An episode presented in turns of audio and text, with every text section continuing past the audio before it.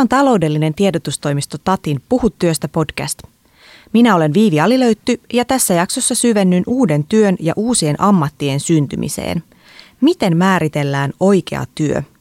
Ihmisten työvoimaa haaskataan rutiinitöissä pelkää aivotutkia. Työn mielekkyys lähti suomalaisten mielestä kasvuun. Yhä useampi nuori haaveilee yrittäjyydestä. Väärä työ voi johtaa kyynistymiseen. Sukupuoliroolit pysyvät sitkeinä nuorten ammatissa. Tulevaisuuden työelämässä menestyy se, jolla on hyvät tunnetaidot. Mulla on täällä studiossa tänään vieraana Mikko Duuva ja Esko Asikainen. Mikko on Sitran tulevaisuusasiantuntija ja tarkastelee työkseen tulevaisuuden kehityskulkuja, niiden välisiä jännitteitä ja tulevaisuuteen liittyviä mielikuvia – Mikko on ollut mukana tekemässä muun muassa hallituksen työn murrosta koskevan tulevaisuusselonteon taustaraportteja. Ja Esko taas työskentelee luovana spesialistina YouTube-verkosto Tröd Networkissa, eli toimialalla, jota ei vielä kymmenen vuotta sitten ollut kunnolla olemassa. Ihan aluksi mä pyydän, että kumpikin teistä esittelee vielä itsensä, että, että miten te oikein määrittelette sen teidän oman ammatin. Aloita vaikka Mikko. No sehän onkin mielenkiintoinen kysymys. Tämä on myös ehkä semmoinen ammatti, jota ei niin kuin, ainakin silloin kun opiskelin, niin ei ollenkaan ajatellut, että tällaista olisi niin kuin olemassakaan. Siis työkseni katselen ää, oikeastaan tulevaisuuteen tai sitten meidän odotuksiin tulevaisuudesta. Mitä me niin kuin ajatellaan, että tulevaisuudessa tapahtuu, mihinkä tällä hetkellä näyttäisi kehityskulut menevän, minkälaisia tällaisia heikkoja signaaleja on ehkä siitä, että ajatus tai tulevaisuus saattaisikin olla jotain ihan muuta kuin mitä me, mitä me sen ajatellaan ää, tällä hetkellä olevan. No mitäs Esko? Niin, no, mulla on siis semmoinen äh, mielenkiintoinen tietty lähestymistapa tähän koko aiheeseen siinä mielessä ihan omakohtaisestikin, että on tosiaan valtiotieteiden maisteri ja tietyllä tavalla valtiotieteiden maisterilla ja YouTube-verkostolla kautta online-videoverkostolla on sellainen niin kuin lähtökohtaisesti aika vähän niin kuin yhteistä, mutta sitten toisaalta mun koko elämä on ja kaikki asiat, mitä mä oon aina mun elämässä tehnyt, niin on ehkä syntynyt ennen kaikkea intohimojen kautta – kohta tulee kolme vuotta täyteen, että on päässyt tekemään vaikuttajien kanssa juttuja, hoitaa heidän yhteistöitä ja toki se on niin, niin kuin sanoit, että mielenkiintoista, että viisi vuotta sitten voi sanoa, että oli hyvin hyvin pientä koko tämä markkina kautta tekeminen, mitä, mitä täällä Suomessa oli verrattuna tähän päivään, kun me kilpaillaan tietyllä kaupallisen TVn kanssa niin uskomaton muutos ja se, että on ollut kolme vuotta kohta siinä muutoksessa mukana, niin voi kyllä sanoa, että jokainen oma työvuosi tuntuu ehkä semmoiselta kymmeneltä vuodelta niin kuin monessa muussa ehkä työpaikassa, missä itsekin oli aikaisemmin, että vauhti on niin kova. No teillä molemmilla on tämmöinen vähän erikoisempi titteli, mutta mikä on sellainen titteli tai ammatti, mihin te olette viimeksi itse pysähtynyt, että hetkinen, että onko tollanenkin mahdollinen, onko toikin oikeata työtä? No harvemmin tulee niin kuin ajatelleeksi, että onko tämä niin kuin oikeaa työtä, jos törmää johonkin yllättävään titteliin. Mä yleensä vaan niin innostun hirveästi, että ai tällaistakin on olemassa. Muutama vuosi sitten esimerkiksi, kun äh, oli yhdessä seminaarissa oli tämmöinen live-piirtäjä, ja, ja, ja, joka siis kuvitti sitä, että mitä, mitä siellä niin kuin höpistiin siellä edessä ja, ja teki niistä aika, aika hyviä tällaisia tiivistäviä kuvia. Ja siitä lähti sitten vaan miettimään, että miten sitä ikään kuin voisi vielä viedä niin kuin eteenpäin. Ja, tai sitten jos äh, törmää johonkin tällaiseen vaikka geenitiedon tulkitsija äh, ammattiin, niin sitten miettii, että, että, että mitä, mitä kaikkea se voisi pitää sisällä, että onko se ainoastaan sitä, että mitä nyt nämä geenit kertovat sinusta vai auttaako se myös ymmärtämään sitä, että mitä tämä, että on muutakin kuin geenitietoja, millä ka- kaikella tavalla tätä voi, ää, tätä voi tota, hyödyntää yhteiskunnassa ja kä- käyttää. Eli mä lähden yleensä sitten vaan niin kuin kehittelemään niitä eteenpäin, että, että mitä kaikkea tästä voi seurata sitten pidemmällä aikavälillä mä enää tänä päivänä aika vähän kiinnitän huomiota niin kuin siihen nimenomaan niihin titteleihin, koska ne mun mielestä hyvin harvoin ehkä kertoo. Mun omassakin työssäni, niin mun on ehkä niin kuin vaikea avata sellainen suoraan, että vastaako mun titteli siihen, mitä mä teen, koska mä teen tosi paljon ja me ollaan silti vielä kohtuu, kohtuu pieni organisaatio henkilömäärässä, mutta ehkä tolleen ilmiöpohjaisesti mun mielestä on siis kiinnostavaa just se, että kun me puhutaan titteleistä – niin öö, mä tiedän paljon kaikkia semmoisia ammatteja, jossa ne ihmiset, jotka niinku saa elantonsa siitä, siitä, mitä he tekevät, niin ei heillä ole mitään titteliä.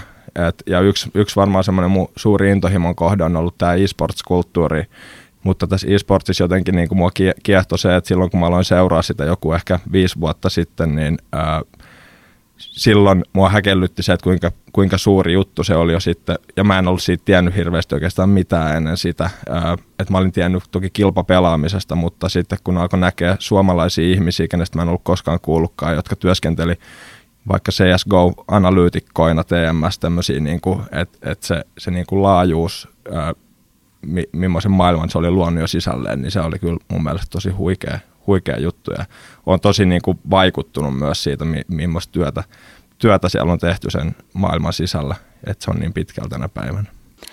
Miten sitä uutta työtä oikein sitten syntyy, että et, et lähteekö, jos mietitään vaikka tätä e-sportsia, niin lähteekö se siitä, että et, et on se urheilija, sen ympärille lähtee kehittymään sitten kaikki tämä muu skene vai, vai miten nämä yleensä syntyy?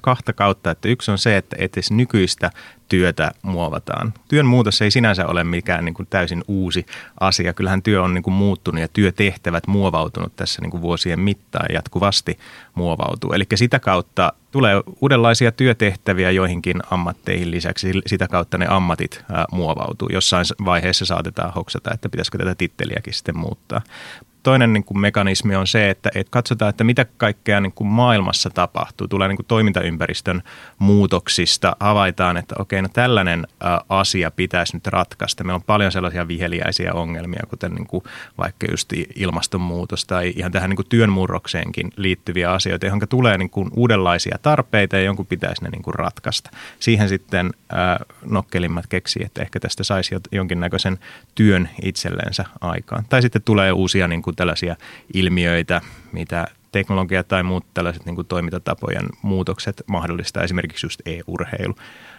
Että et on tietokonepelejä, miksipä ei siitä, siitä tulisi tällainen, tällainen tota, kilpaurheilun kaltainen ilmiö myös.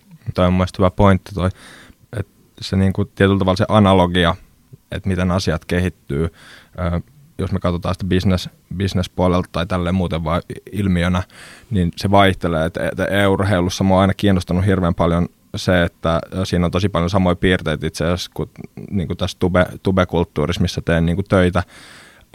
Ja näillä molemmilla kahdella e-urheilu- ja tubekulttuurilla on tosi paljon samoja mun mielestä piirteitä, mitä esimerkiksi lifestyle-skene, eli jos mä puhun vaikka lumilautailusta, niin nämä kaikki kulttuurit on niin kuin hyvin niin kuin samanlaisia, kun me aletaan katsoa niin kuin syy-seuraussuhteita niiden takana. Ja lumilautailussa ja e-urheilussa varmasti on myös tosi paljon siinä mielessä samaa, että se kaupallisuus on ollut oikeastaan aina sieltä, ne kaupalliset kumppanit, että et, et ne on niin kuin hyvin luonta, niin kuin luontevalla tavalla aina ollut mukana siinä sen niin kuin lajin ja sen ilmiön niin kehityksessä alussa asti, että ne on mahdollistanut tosi paljon, paljon siitä, kun taas sitten varmaan jotkut muut alat ja, alat ja tämmöiset niin kuin kasvaa tietyllä tavalla niin kuin portaittain enemmän, että havaitaan yksitellen tarpeita ja sitten se muutos on, on niin kuin sellaista porrastettua enemmän. Monessa näissä uudessa ammatissa ja työssä nousee myös tämä yrittäjyys hirveän vahvasti. Syntyykö se uusi työ ennemmin niin kuin, näettekö, että, että se syntyy siitä yrittäjyysnäkökulmasta vai, vai syntyykö uutta työtä enemmän organisaatioiden sisällä? Tietyllä tavalla tämä on niin kuin ongelmallinen tällä hetkellä tämä yrittäjä palkansaaja jaottelu, jos ajattelee vaikka ä, alustataloutta, niin siellä on paljon semmoisia niin kuin, työtehtäviä tai, tai, tai rooleja, jotka, ei, jotka voi ajatella, että sä oot niinku yrittäjänä tai sitten voi ajatella, että sä oot niinku sen alusta yrityksen työntekijänä siinä, jolloin silloin mä sanoisin, että sekä niinku organisaatioiden sisällä saattaa olla tällaista niinku yrittäjämäistä ää, työtä, ää, mutta sitten toki, toki niinku ihan tällainen niinku perinteinen, ää, perinteisempi yrittäjyys, niin, niin kyllä siellä niinku paljon, paljon niin kuin syntyy sitä uutta toimintaa. Että, meillähän on hirveän paljon itse asiassa työtä nyt tehtävänä, jos miettii niin kuin maailmaa, että olisi aika paljon niin, niin asioita ratkaistavana. Ja väittäisin, että, että syntyy sekä niin kuin, uh, uusia, uusia töitä just sen yrittäjyyden kautta, kuin sitten myös siitä, että, että, että olemassa olevat organisaatiot vaikka hoksaavat, että tähän pitäisi varmaan tehdä, tehdä jotain.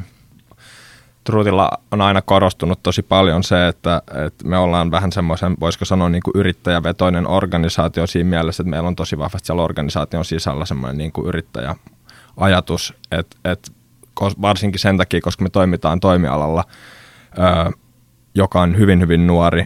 Käytännössä silloin, kun mäkin olen aloittanut työt töttöröissä silloin, niin niin mulla ei ollut mitään tiettyjä niin kuin toimintatapoja, että tee näin.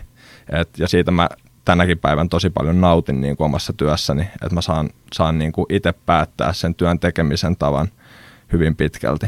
Mm. Tämä, tämä on ehkä yksi keskeinen tämä niin kuin työn ö, muutos, just se, että, että se ihan niin kuin perinteinen palkkatyökin muuttuu tällaiseksi, niin kuin, tai siihen tulee tällaisia niin kuin yrittäjämäisiä piirteitä siis siinä mielessä, että, että työntekijän autonomia lisääntyy, jos pystyy just itse niin kuin määrittelemään enemmän sitä, että, että mitä tekee, mutta se toki myös vaatii sitten omanlaista niin, niin osaamista ja sitä niin kuin elämänhallintaa, ajanhallintaa ja työ, työtehtävien suunnitteluun liittyvää osaamista uuden työn yksi tunnusmerkki on myös se, että se muuttuu hirveän nopeasti ja kehittyy jatkuvasti.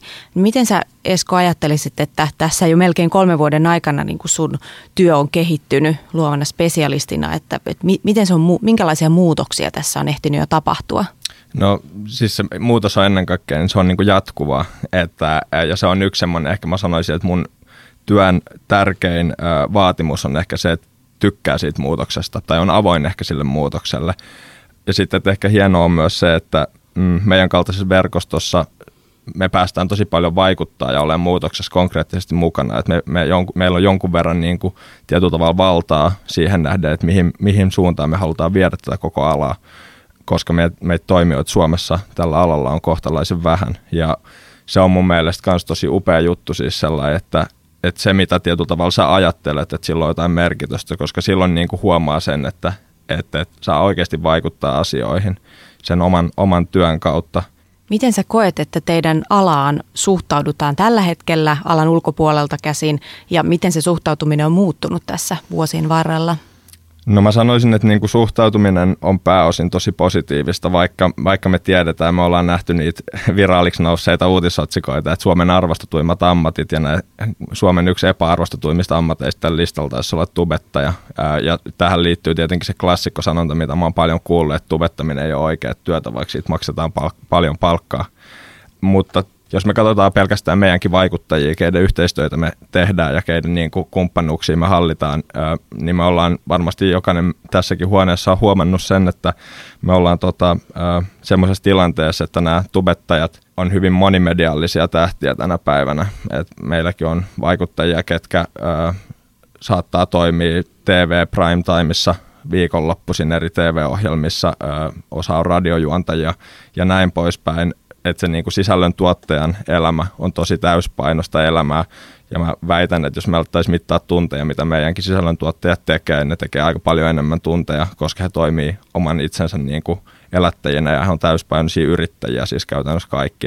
Ja ihmiset alkaa tänä päivänä ymmärtää sitä ja arvostaa sitä, että nämä on oikeasti tosi isoja viihdetähtiä, joiden mediakoot on keskimäärin isompia kuin suomalaisten paikallislehtien. Ja ainoa, ainoa ero on siinä, että se media fokusoituu sataprosenttisesti siihen ihmiseen takana. Sä mainitsit nämä arvostetuimmat ammatit ja, ja tosiaan niitä kun suomalaisilta kysytään, niin siellä nousee aina nämä perinteiset lääkäri, opettaja, palomies, lentäjä, poliisi. Mutta nuoria kiinnostaa nämä julkisuudessa näkyvät ammatit ja, ja eri toimialat, esimerkiksi just viihdealan työt. Mitä te näette, miten näille perinteisille ammateille sit tässä kaikessa oikein käy? Onko meillä kohta lääkäripula käsissä, kun kaikki haluaa tubettajaksi? Ja, ja mennään sitten sen jälkeen vielä siihen arvostukseen, että, että miten, miten nämä uudet alat sen arvostuksen oikein pystyy lunastamaan itselleen. Mutta aloitetaan siitä, että miten näille perinteisille ammateille käy. Hmm, se varmaan riippuu aika paljon siitä, että minkälaisia tarinoita työelämästä. Me kerrotaan myös niin kuin jatkossa, että, että ne ammatit, joita ää, ikään kuin tavoitellaan, niin ne on ne, mistä, mistä, mistä tiedetään enemmän tai mitkä niin ikään kuin näkyy. Et sen takia esimerkiksi tätä, niin kuin, tätä ammattia, missä tällä hetkellä itse olen, niin, niin en tiennyt, että tällaista on olemassa, joten en, en ole, se ei ole ikään kuin ollut siinä, sen, siinä mielessä niin unelma-ammattina. Mutta ehkä myös oleellista on sitten sen lisäksi, että kerrotaan niin kuin aika laajasti erilaisista ma- mahdollisista ammateista, niin, niin myös kannustaa siihen, että, että mit, mikä voisi olla sellainen niin kuin uusi ammatti, jota niin kuin ei vielä ole olemassa, mutta joka niin kuin ratkaisee jotain keskeistä ää, ongelmaa, niin, niin tällaiseen niin kuin työkaluja siihen, että miten tällaisia niin kuin ammatteja myös kuvitellaan.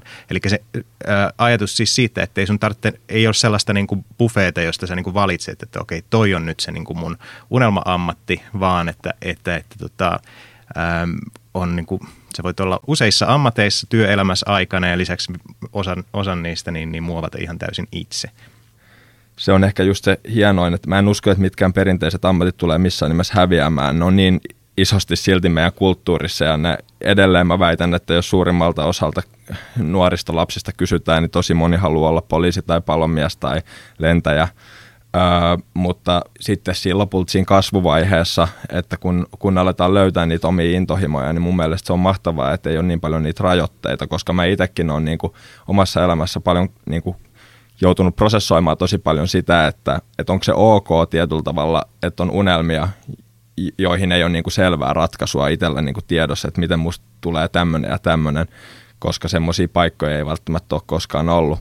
Nyt tuli mieleen, että kun puhutaan perinteisestä ammatista, kuten lentämisestä tai lentokapteenista, niin siis meillä esimerkiksi meidän tallissa on Tapio Siivola, eli Tapio on the Move, joka on 38-vuotias suomalainen lentokapteeni, joka tekee videoita lentäjän elämästä, niin tässä on nyt hyvä esimerkki, että Tapio neljä vuotta sitten suurin piirtein oli tekemään videoita lähinnä itselleen, kuvata omaa elämäänsä. Ja sitten niistä videoista tuli yhtäkkiä aika suosittuja. Ja sitten hän kysyi hänen työnantajaltaan lentoyhtiöltä, että onko ok, jos hän niinku kuvaa sisältöä, kun hän lentää ja kertoo siitä elämästä. Ja työnantaja näki sen tosi positiivisena, koska se on hyvää niinku markkinointia heille. Ja tänä päivänä sitten niinku Tapio tekee käytännössä puolet niin kuin ajastaan ja siitä niin kuin tietyllä tavalla työresurssista hän panostaa videoiden tekemiseen ja puolet lentää ö, ihan lentokapteenina. Hän, hän on käytännössä kahdessa ammatissa, jotka voidaan luokitella hyvin niin kuin eripäiden ammatikseen tässä perinteinen, epäperinteinen mallissa. Ehkä voisikin ajatella, että ei ole kauhean relevanttia, tai tulee yhä vaan niin kuin vähemmän tärkeäksi kysyä, että mitä, mikä sinusta tulee isona, versus sitten kysyä sitä, että mitä kaikkea haluat tehdä niin, niin tulevaisuudessa, nyt ja tulevaisuudessa, ja mistä aloitat. Eli se idea, että, että, että, sen, niin kuin, että jostain toki niin kuin aloitetaan, mutta se ei välttämättä ole se, niin kuin, mitä tullaan tekemään niin kuin koko, koko loppuelämä. Esimerkiksi olla lentokapteenina, mm. vaan että siihen saattaa tulla sitten vähän pieniä twistejä. Mm pyydän vielä teiltä tähän loppuun yhdet vinkit siihen, että mitä te sanoisitte yläkoululaiselle nuorelle, joka pohtii sitä omaa tulevaisuutta ja todennäköisesti tulee työllistymään isona sellaiseen ammattiin, jota nyt ei ole vielä edes olemassa, niin mitkä on terveiset hänelle? No mä sanoisin, että, että kannattaa pohtia aktiivisesti sitä, että minkälainen olisi se toivottava tulevaisuus omasta näkökulmasta – jutella siitä kaverien kanssa, jutella muiden kanssa siitä, että mikä on, millainen on toivottava tulevaisuus tai minkälaisia ajatuksia siitä voisi olla, ottaen huomioon sitten sen, että minkälaisia kehityksiä tällä hetkellä on, mutta huomioiden toki myös sen, että niihin liittyy tosi paljon epävarmuutta. Että työn murros on siinä mielessä se saattaa tuntua vähän ahdistavalta, että, että ei ikään kuin osata sanoa, että mitä kaikkea nyt sitten voisi olla tulevaisuudessa, mutta samaan aikaan se on suuri mahdollisuus siihen, että, että me pystytään niin kuin itse määrittelemään sitä, että mitä se työelämä, toivottava työelämä olisi tulevaisuudessa. Siihen mahdollisuuteen kannattaa ehdottomasti tarttua. Mm. Tässä puhuttiin työn murroksesta, niin se työn murros on niin äärettömän suurta tällä hetkellä, että se, että kuinka työn hakeminen ja työpaikkojen etsiminen on muuttunut ihan äärettömän paljon, niin meille aukeaa koko aika enemmän luoda työtä itse yksin, eikä se välttämättä tarvitse tarkoittaa sitä, että saatat tämmö, valitset tämmöisen yrittäjän elämän. Kun suomalaiset suhtautuu yrittämiseen tosi, tosi tota, ö, negatiivisesti, kun taas Ruotsissa taitaa olla företagare tarkoittaa aikaansaajaa, niin Suomessa me puhutaan yrittämisestä ja yrittäjistä, ja se kertoo mun mielestä hyvin pitkälti tästä niin kuin vanhan ajan mentaliteetistä, mikä on mun mielestä poistum, poistumassa ja poistunut tosi paljon. Kyllä mä niin kuin sitä painotan sitä intohimoa, koska sen kautta siitä työstä voi tulla mielekästä ja sen kautta, jos sun työ on hirveän mielekästä, niin se on myös sellaista, että se sun elämä on keskimäärin hyvin paljon mielekkäämpää kuin se, että sä teet jotain, mistä sä et yhtään tykkää. Kiitos Mikko ja kiitos Esko.